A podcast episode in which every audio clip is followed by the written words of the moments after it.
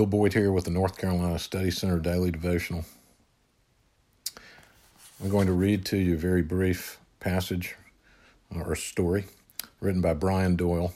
Uh, it's from a collection of his writing called One Long River of Song Notes on Wonder and was given to me by a dear pastor friend of mine. It's entitled A Shrew. One time, a long time ago, when I was supple and strong and rubbery as a snake in a hurry, I was on my belly in the bush and saw a shrew in the litter of leaves, and for the longest, shortest moment, we startled each other considerably.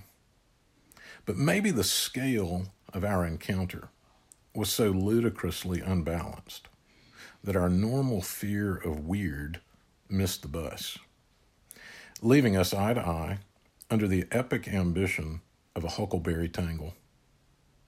I remember thinking that the shrew was awfully near my two absolute favorite eyeballs, and that shrews are said to be terrors among the tiny. I remember that it was the size of a thumb or a thimble or a little cigar. I remember that it had a lustrous, dense, shining coat as black as can be.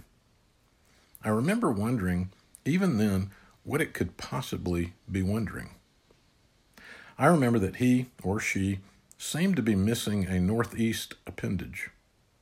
Many questions and angles of inquiry presented themselves to me later, such as what combination of factors could deduct a limb from a shrew, and what manner of beast could have executed said deletion.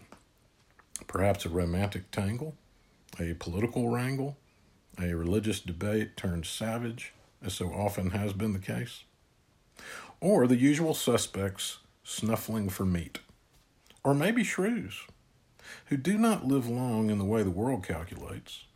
Maybe they dissolve a leg at a time, growing ever closer to the sensuous royal of soil, as do we all. But meanwhile, there's such a hungry immediacy, correct? All these years later, that's what I remember from that shrewish moment that I stopped thinking and just stared. Yes, partly because I was scared, but there was something beyond curiosity or the startle of astonishment. For just an instant, I paid attention with every shard and iota of my being. Maybe we couldn't survive if we were like that all the time. I don't know. But when it happens, we see that which none of us can find the words for.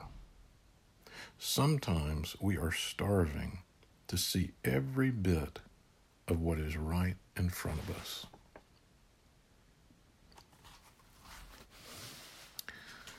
This week is Holy Week, and of course, it's a very different Holy Week than we usually encounter.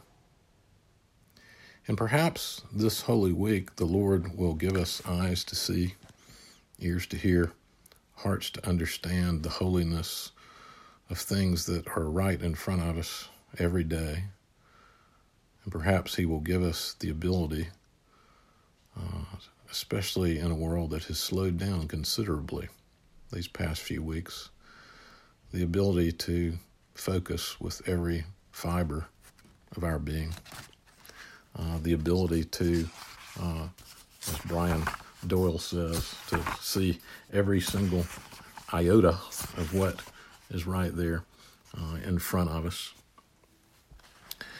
And maybe the Lord will allow us to do that with neighbors, with family members, perhaps even with ourselves. And maybe He will allow us to, uh, in a very still way, in a reverent and very clear way, consider the resurrection as never before. The Lord Himself uh, bless you and keep you as we move toward Good Friday and Easter.